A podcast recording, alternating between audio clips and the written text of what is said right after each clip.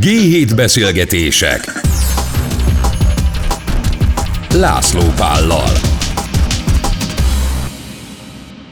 Ez itt a G7 Podcast, én László Pál vagyok, és itt van velünk ifjabb Csikán Attila, az Alteo vezérigazgatója. Jó napot kívánok! Tegeződhetünk-e? Szerintem tegeződhetünk. És kezdjünk onnan, hogy eh, most, hogy túl vagyunk egy amerikai elnökválasztáson, bár hát vannak csatornák, ahol még nem hirdettek győztes, de azért nagy biztonsággal kimondhatjuk, hogy Joe Biden lesz az Egyesült Államok következő elnöke, eh, akinek van egy eh, Green New Deal-je tulajdonképpen, egy olyan zöld forradalmi terve, ami hát ha nincs is meg minden támogatottsága és minden többsége, de azért erősen látható, hogy teljesen más szemmel nézi a világot, mint az előző amerikai elnök Donald Trump. És az én első kérdésem tulajdonképpen, hogy egy ilyen cég vezetőjeként te mit látsz? Mennyire lesz más a világ hozzáállása a klímakérdésekhez most, hogy tulajdonképpen a világ csendőrének új vezetője van, mint ami eddig zajlott? Hát megmondom őszintén, én négy éve is azt reméltem, és azt gondoltam, hogy, hogy egy, egy interregnum következik csak, és nem csak én gondoltam így, ugye Amerikában is elég nagy befolyása van a nagyvállalati vezetőknek, és azért az eléggé jelzésértékű volt, hogy amikor Trump bejelentette, hogy kilép a Párizsi klíma megállapodásból az ország, akkor jó néhány vállalatvezető egy, egy kör levélben tudatta, hogy ők viszont bemaradnak. Uh-huh. Ugye? Tehát amerikai vállalatok első számú vezetői nyíltan szembe mentek az elnöknek a döntésével, nem beszélve egy csomó kormányzóról, egyebekről, tehát én azért azt gondolom, hogy, hogy Amerikában azért elég sok érdekcsoport, elég önjáró és elég nagy ahhoz, hogy azért nem függetlenül attól, hogy kétségtelen az elnök az első ember, azért nem lehet őket így ide-oda cibálni.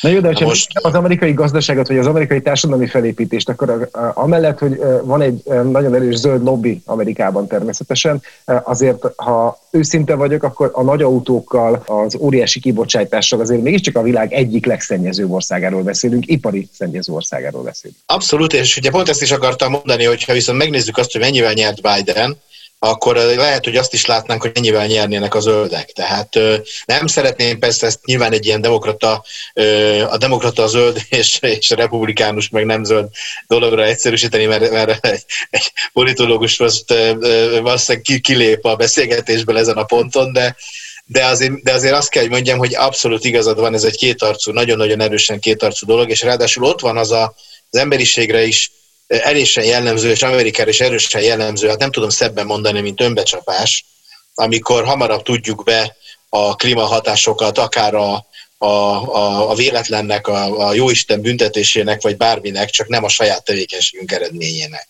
Ezt sok, sokszor látni, hogy amikor ott áll a, a, a, a kiszáradt tó mellett a háttérben az olajkutakkal a farmer, és azt mondja, hogy ezen nincs mit tenni, mert, mert a sors akartak.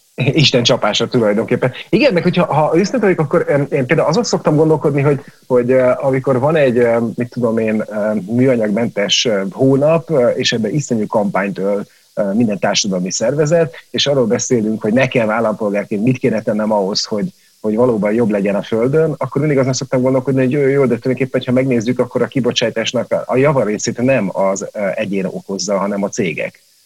És ebben ugye nagyon nagy szerepe van annak, hogy milyen energiahordozót használunk, illetve milyen energiahordozót használnak ezek a cégek. Igen, ez abszolút így van, és nyilván, hogyha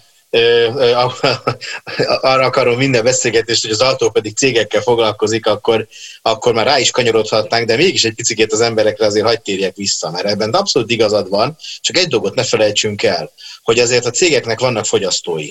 Ugyanúgy, ahogy a politikusoknak meg vannak választói, tehát azért, és, ugye nyilván a, a családnak meg vannak tagjai, és egyébként alkalmazottai is vannak annak a cégnek, ugye? Tehát azért a nap végén mégiscsak emberekből van összerakva minden társadalom és minden érdekcsoport, és ezeknek az embereknek igenis van befolyása. És ez most nem egy ilyen, hogy mondjam, hippi szlogán akar lenni, hanem ez arról szól, hogy gyakorlatilag a vállalatok, hogyha konkrét markáns fogyasztási akaratot és keresletet fognak érezni a fenntartható termékek iránt, akkor abba az irányba fognak tudni elmenni.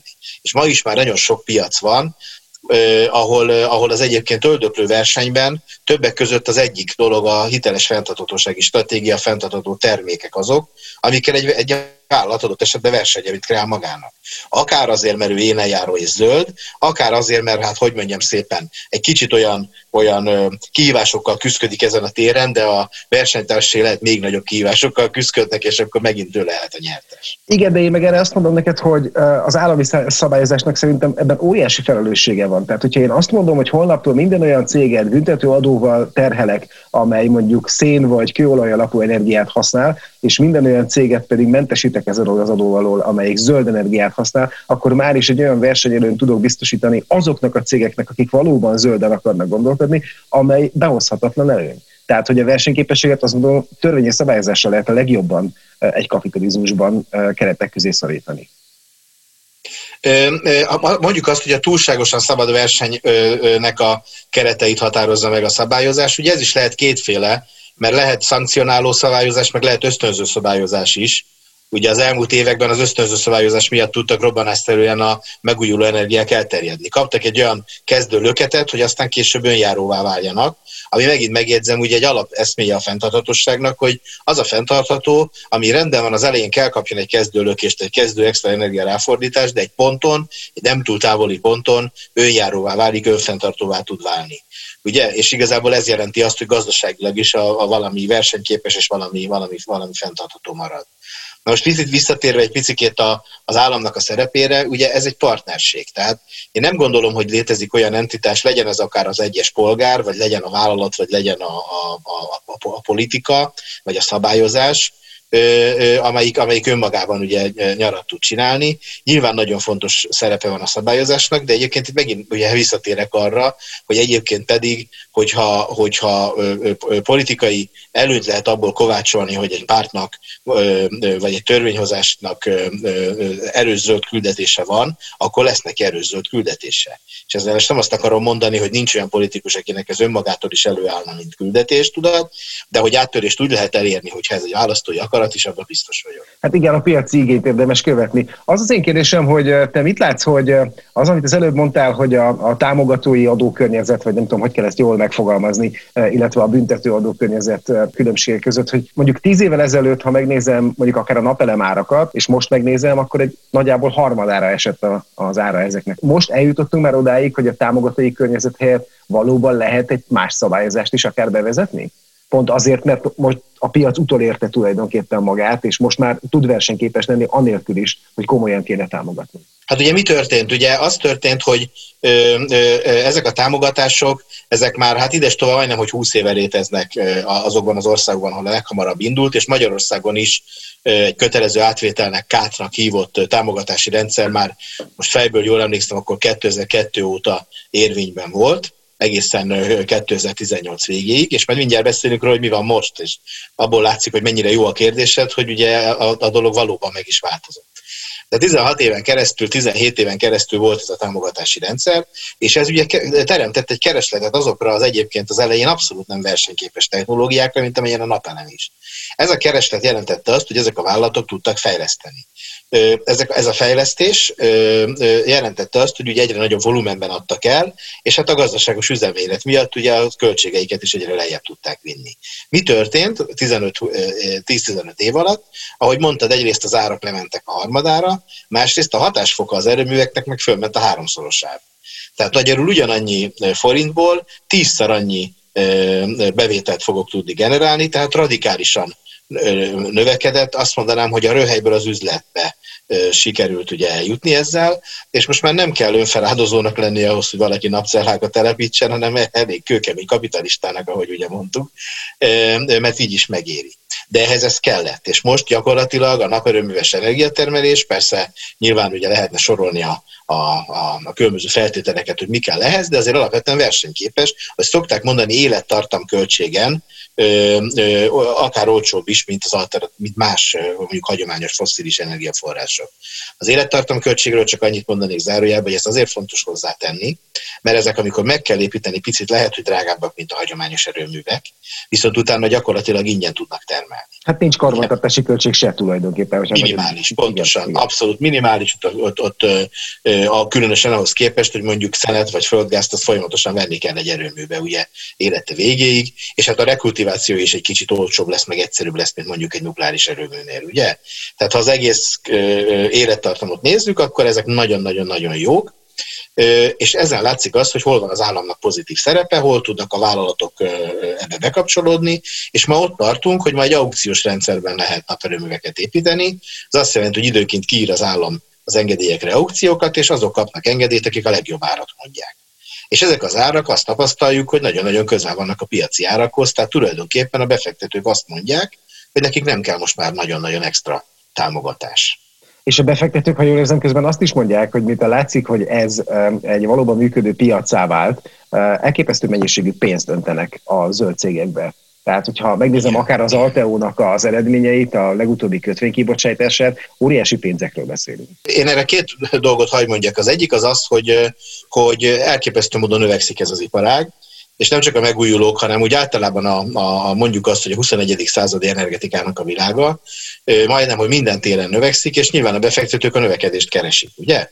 Ráadásul ugye ezzel ma már pénzt is lehet keresni. Tehát ugye jó az, amikor növekszünk, de úgy, úgy a legjobb növekedni, hogy már ma is pénzt keresünk vele, és ez a kettő azért nagyon-nagyon kevés olyan befektetés van, én azt gondolom, ahol egyszerre tudhat érvényesülni, és a befektetők úgy látják, hogy ez a mi iparágunk, ez egy ilyen iparág, és én azt gondolom, hogy, hogy, hogy ennek is köszönhető az érdeklődés. Ugye még egy dolgot azért megjegyeznék, és ez pedig az, hogy azért az is látszik, hogy a befektetők is egyre inkább elköteleződnek az iránt, hogy azért nézzék meg, hogy az ő hatásuk micsoda ehhez. Hiszen amihez ők pénzt adnak, ugye megint vagy nem adnak, ugye, vagy, vagy, vagy mennyire olcsón és drágán adnak, ez is egy befolyás. És ugye ezt mutatja ez az úgynevezett ESG minősítéseknek a terjedése, ugye, ami, az, ami a, a, a, a, a környezeti, a társadalmi és a vállalatirányítási elveket jelenti, hogy a befektetők megnézik a vállalatokat, hogy mennyire érvényesülnek ezek a ugye például környezeti elvek, és hogyha nem eléggé vagy nem eléggé halad egy vállalat ezzel a dologgal, akkor adott esetben ezt nem fogják finanszírozni. És és azért ez egész komoly iparágaknál jelent nagyon komoly kihívást, hogy a vállalat fel tudja mutatni azt, hogy ő finanszírozható, és neki van jövőképe. Na jó, de ilyenkor mindig felmerül bennem azért egy picit laikusként, vagy újságíróként, vagy erősen kételkedő emberként, hogy ez mennyire PR és mennyire valós. Tehát, hogyha megnézem mondjuk az európai autógyártást, és megnézem az európai zöld kvótákat az autógyártásban, azért hát mondjuk azt nem is biztos, hogy pontosan és jól követik az európai autógyárak azt, amit a szabályozó valóban szeretne. Hát ugye itt, itt két dolgot, hogy mondjak, az egyik az az, hogy ugye valóban én inkább azt mondanám, hogy van egy, van egy, van, vannak különböző kezelési módszerek, amikor jön egy ilyen kihívás, és ugye nem akarok cinikus lenni, de tulajdonképpen ez egy gyászgörvéhez hasonlít nagyon, ugye, ahol az elején a tagadás és a dű szerepel, és el tudok képzelni igazgató tanácsokat, ahol ugyanez a jelenség, jelenség van, de, de foglalkozni kell vele. Tehát valamilyen viszonyhoz, vagy viszonynak most már kell lenni. Én most már elképzelhetetlennek tartom azt, hogy egy vállalatvezető kiáll, és azt mondja, hogy neki nincs tennivalója a fenntarthatósággal. Most, hogy ebből mennyi az elhivatottság, mennyi az üzleti érdek, és mennyi a képmutatás, hát ugye nem vagyok pszichológus, és valószínűleg ez emberenként is különbözik, de én azt, a trendben azért azt látom, hogy, hogy, hogy nagyon sokan ezt most már tényleg komolyan veszik, és még egyszer azért veszik elsősorban komolyan, mert lehetőséget látnak benne. Vagy fordítva mondom, hogy olyan vállalatvezetővel is beszéltem, aki azt mondta, hogy ha nem csinálok valamit, én 2040-re nem létezem. Az, mm-hmm. amit én élek, amiből nekem árbevételem van, abból nem lehet majd egy darabot sem se gyártani, se eladni. Most innentől kezdve ugye van, van jó tíz éve, mert ezt az utolsó pillanatban nem lehet ugye változtatni.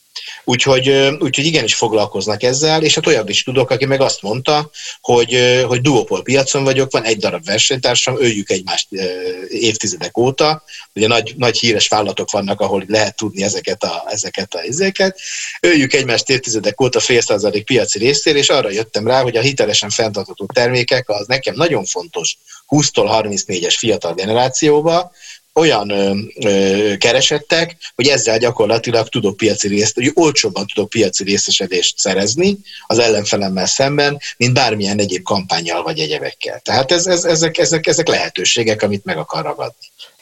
Boldogan nézném egyébként, hogyha megint mondjuk üvegpalacban lehetne kapni üdítő italokat, hogyha egy ilyen verseny ezt hozná. Azt látjuk, hogy oké, okay, merre megy Amerika, látjuk, hogy Kína mit célzott meg, 2060-ra Kína teljesen karbonsemleges lesz. Látjuk, hogy merre megy az a két óriási gazdasági hatalom, amitől hát tulajdonképpen kicsit Európa is függ. Az a kérdés, hogy mi, mi Európa merre megyünk. Én szoktam azt mondani viccesen, és lehet, hogy neked is mondtam már korábban, nagyjából úgy áll most én azt gondolom Európa, hogy távol-keleti hardvereken, amerikai szoftverekkel próbálunk meg ebben a helyzetben, ebben a pandémiás helyzetben valahogy profitot, illetve GDP-t előállítani. Mi is egyébként Zoomon beszélgetünk, és hát szerintem neked is távol-keleti számítógéped van, és nekem is. Szóval, hogy nincs iszonyúan lemaradva Európa, és lehet-e egy kitörési pont ez a zöld forradalom Európának, hogy újra egy ennél sokkal erőteljesebb és vezető helyet tudjon kivívni a világgazdaságban. Európának azért komoly kihívásai vannak a világpolitikában, hogy mit kezd Kínával, meg USA-val, és ugye az egyik ö, ö, nagy kérdés, és nyilván nem akarok ebbe az irányba elmenni, teljesen más téma, de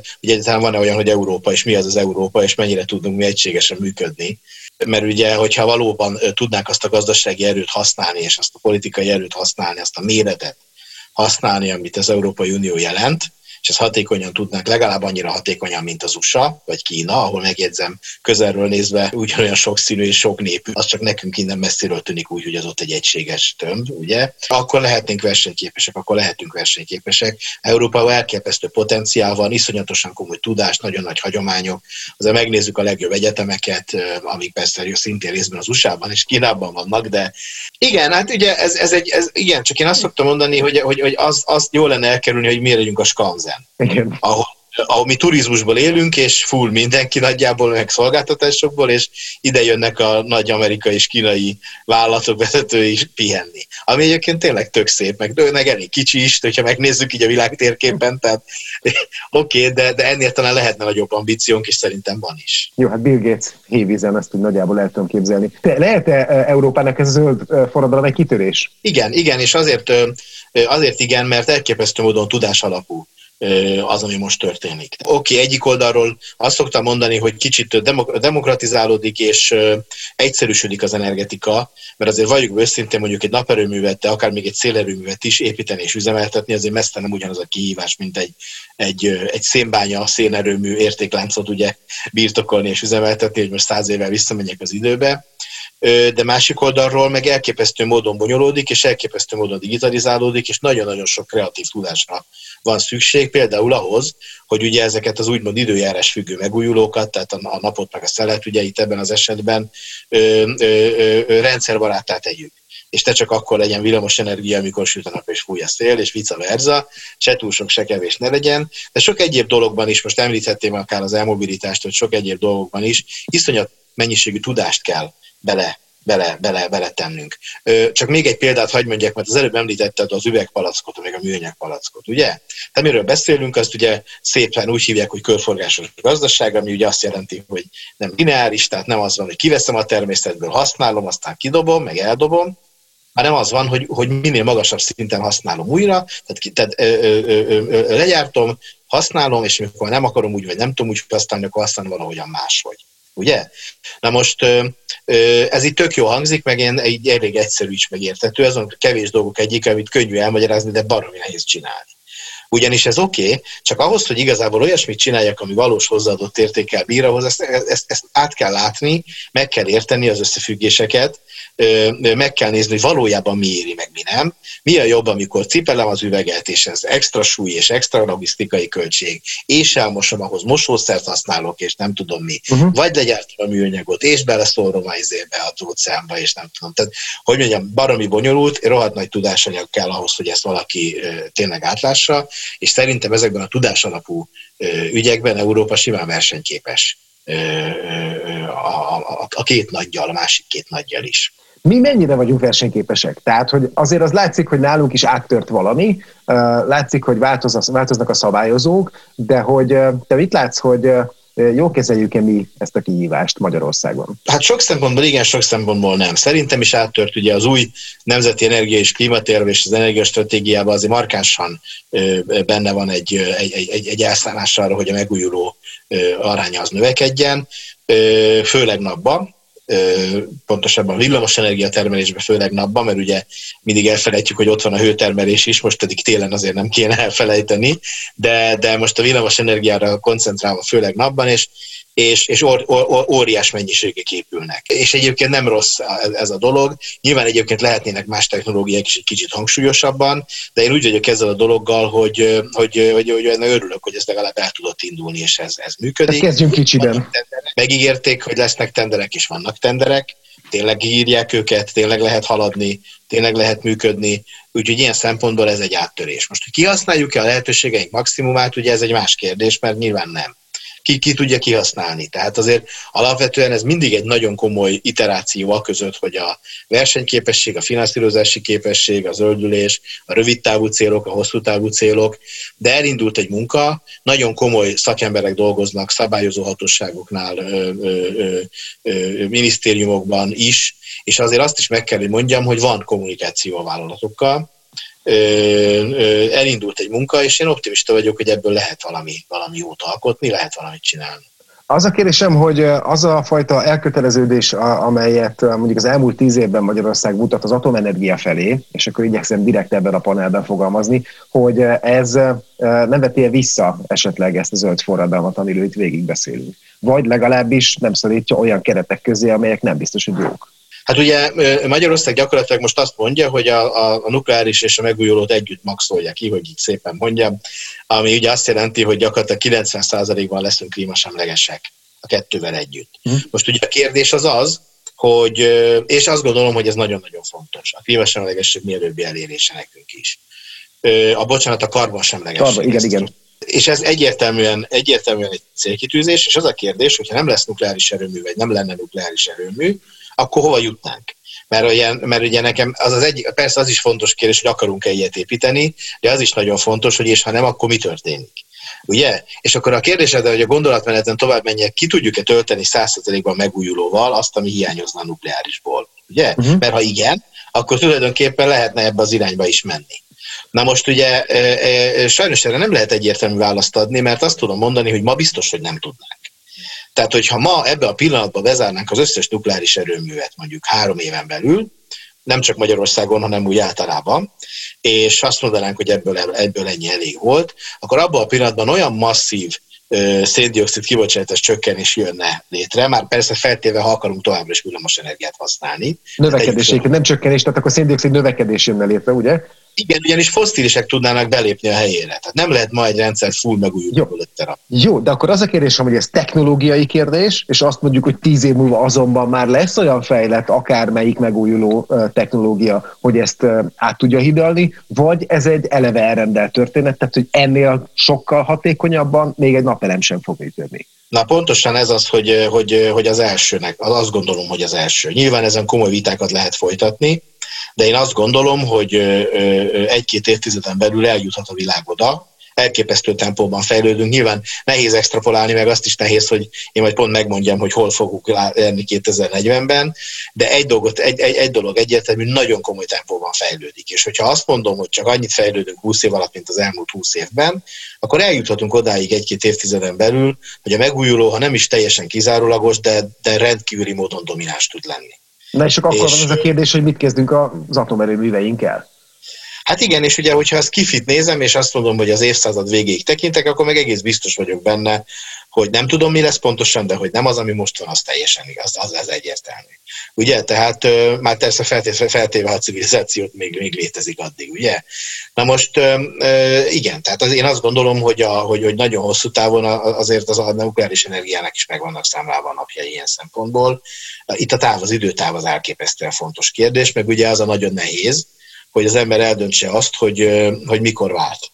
Ugye, mert itt, a, itt a, megint a költségek, a, a klímavédelem és az ellátásbiztonság. És ugye, hát ezzel mondom, nagyon sokat lehet pro és kontra vitatkozni, ami tény, ami tény. Ugye a kormány ma azt mondja, illetve a, szab, a stratégia ma azt mondja, hogy a klímavédelem fontos, és a klímavédelmet ma ő úgy látja elérhetőnek, hogy a megújuló mellé nukleáris energia is van. Én most egy kicsit azt érzem, hogy amióta beszélgetünk, azóta az a nyomás, ami rajtam van két gyerek apukájaként elég hosszú évek óta, vagyis hogy lesz-e nekik egyáltalán földjük, abban most én egy kicsit jobban érzem magam, de hogy ez egy valós dolog, vagy csak inkább reményekben ingatom magam. Vagyis az a kérdésem, hogy amiről eddig beszéltünk, hogy van egy nagyon erős zöld forradalom, és ennek látható jelei is vannak már, hogy ez valóban elég lesz-e arra, hogy megoldja, ha nem is minden problémánkat, de a problémáink javát. Nem is tudom, hogy, hogy mit mondjak itt két nap a Mikulás előtt neked, mert nem akarom elrontani a kedvedet. Örülök, hogy ha jobban érzed magad, és ha nagyon rosszul érezted magad, akkor jó is, hogy jobban érzed magad, mert a dolog nem reménytelen, de azért elképesztő módon kockázatos, abból a szempontból, hogy igen, van zöld forradalom, igen, elképesztő gyorsan változik a világ, de a baj is egyre nagyobb azért azt látni kell, tehát a klímaváltozásban, a, a, a fenntartósági kihívásokban is sajnos legalább ugyanekkora hát idézőjelbe téve fejlődés van, ugye, és nagyon-nagyon fontos lenne időben lépni, úgyhogy még, még a problémák kezelhetőek legyenek, és én ma azt látom, hogy ez kétesélyes, megmondom őszintén. Még Tehát van esélyünk, és ilyen szempontból csökkenjen a nyomás, de az a vég, még véletlenül se legyen, hogy hátradőlünk, hogy ezt már megoldottuk.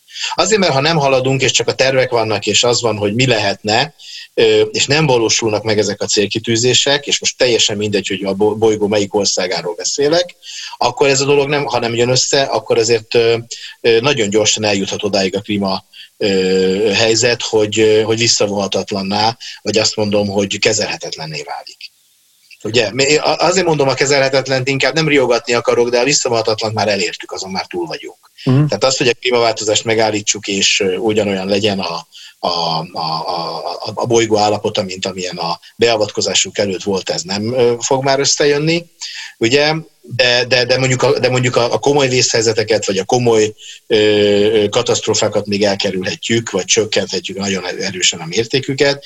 Úgyhogy nyugodjunk meg abban a szempontból, hogy, a, hogy ne pánikba legyünk, hanem cselekedjünk. Csináljuk meg, a dolgunkat, mint vállalatvezetők, mint választók, mint fogyasztók, ö, mint politikusok, tegyük a dolgunkat, és ha megtesszük a dolgunkat, akkor, akkor lesz a gyerekeinknek, meg az unokáinknak ö, ö, hol, hol lakni, és nem kell a, nem kell a kaptár jellegű létesítményeket létre létrehozni.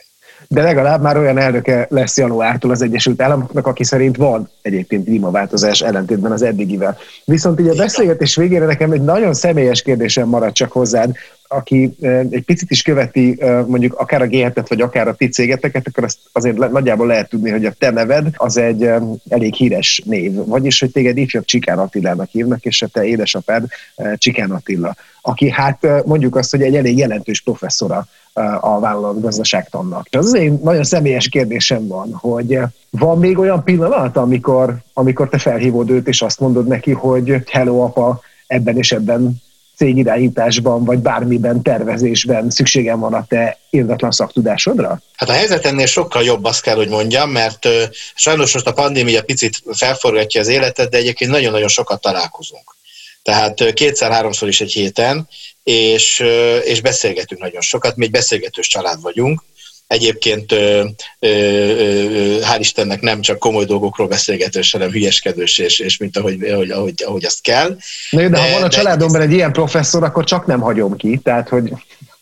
Igen, igen, csak ez nem kellenek nagy mérföldkövek, vagy nem kell egy alkalom, hanem mi beszélünk egymással, azért tudunk egymás dolgairól, és persze, hogyha hogyha, hogyha, hogyha valamiben elbizonytalanodom, vagy valamiben valamiben úgy érzem, hogy tanácsra van szükségem, akkor, akkor őt, őt, őt nagyon jó megkérdezni, de azért azt is meg kell mondjam, hogy én nyilván nem úgy nőttem föl, hogy egy híres professzornak vagyok a fia, hanem úgy, hogy az édesapámnak vagyok a fia, és hát szerintem én megkérdezném mindenképpen, mert, mert nagyon-nagyon jó a, jó a kapcsolatunk. Köszönöm szépen, hogy a G7 Podcast vendége voltál. További szép napot! Köszönöm szépen én is!